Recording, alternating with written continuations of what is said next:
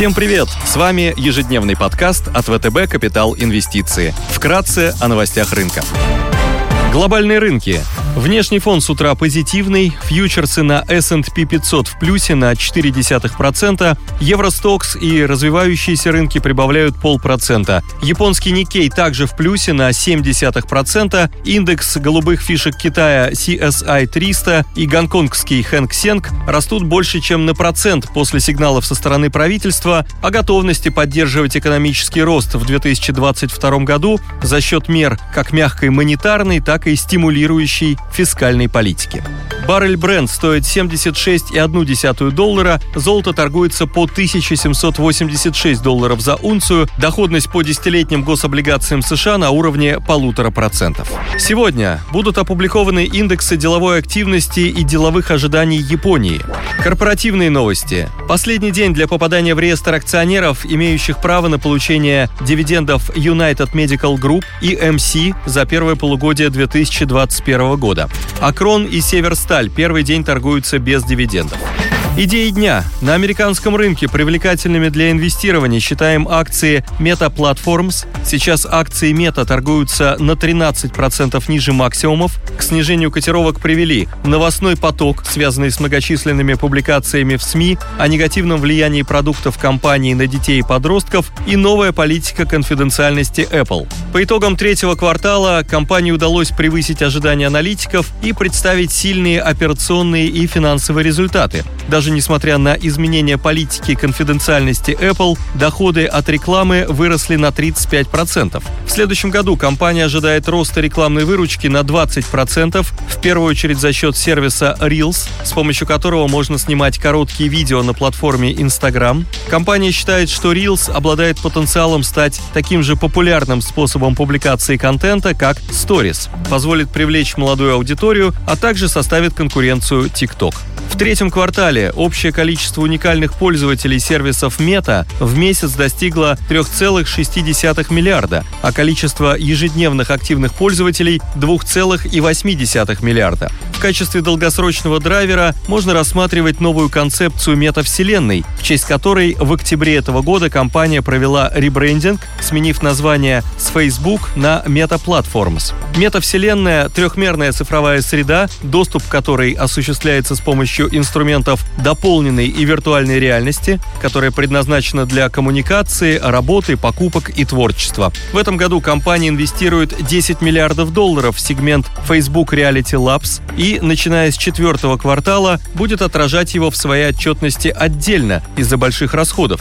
Facebook Reality Labs будет включать в себя оборудование, программное обеспечение и поддержку продуктов в области виртуальной реальности и станет базой для развития метавселенной. Потенциально метавселенная откроет доступ к e-commerce и позволит компании диверсифицировать структуру выручки, больше 95% которой сейчас приходится на доходы от рекламы. Компания ожидает, что за ближайшие 10 лет количество пользователей метавселенной превысит 1 миллиард, а объемы электронной коммерции на ее базе будут исчисляться в сотнях миллиардов долларов.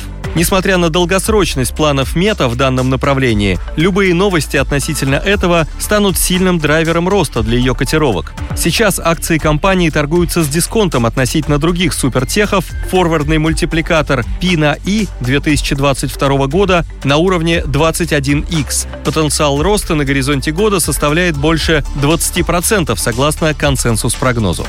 Среди еврооблигаций хотели бы обратить внимание на долларовый выпуск 31 года погашения с купоном 5,9% австралийской группы Port of Newcastle с рейтингами BAA3 от Moody's и 3B- от Fitch и S&P. Порт Ньюкасл расположен недалеко от ключевого угольнодобывающего региона страны, долины Хантер, является крупнейшим угольным портом в мире, третьим по тоннажу портом Австралии. Около 60% выручки порта поступает от экспорта угля, больше 25% от аренды. Бумаги порт Ньюкасл были выпущены в октябре этого года. Сейчас торгуются под 5,8% годовых со значительной премией к облигации сопоставимого кредитного качества и срочности и предлагают привлекательное сочетание риска и доходности. Порт имеет стратегически важное значение не только для страны, но и для азиатского региона. Через порт проходит более 85% экспортного объема энергетического угля Австралии. Среди основных импортеров – Япония, Южная Корея, Индия и Тайвань. В условиях сохранения дефицита топлива, спровоцировавшего перебои в подаче электроэнергии в крупнейших экономиках азиатского региона и предстоящей холодной зимы, спрос на австралийский уголь в среднесрочной перспективе будет оставаться высоким. Несмотря на достаточно высокую долговую нагрузку выше 8x чистого долга на EBITDA, у компании сильный бизнес-профиль. Почти 80% выручки порта законтрактовано по долгосрочным договорам с фиксированной ценой. Около 50% компания получает за предоставление навигационных услуг по десятилетним соглашениям с операторами углевозов. Остальные 30% по договорам аренды со средневзвешенным сроком действия порядка 16 лет. Договоры предполагают индексацию на инфляцию. Предлагаемый облигационный выпуск обеспечен активами. Компания обязана поддерживать резерв, достаточный для покрытия операционных затрат и затрат на обслуживание долга в течение 6 месяцев. Среди ключевых рисков – давление, связанное с ESG-повесткой. В течение следующих 10 лет компания планирует реализовать масштабную инвест-программу, которая позволит диверсифицировать выручку и снизить зависимость от угольной составляющей. При этом у компании нет жестких контрактных обязательств, что позволяет проявлять гибкость с точки зрения сроков и скорости реализации программы, удерживая долговую нагрузку на контролируемом уровне. Потенциальная доходность бумаг на горизонте года с учетом купона и переоценки по телу может составить около 10%. Спасибо, что слушали нас. До встречи в то же время завтра. Напоминаем, что все вышесказанное не является индивидуальной инвестиционной рекомендацией.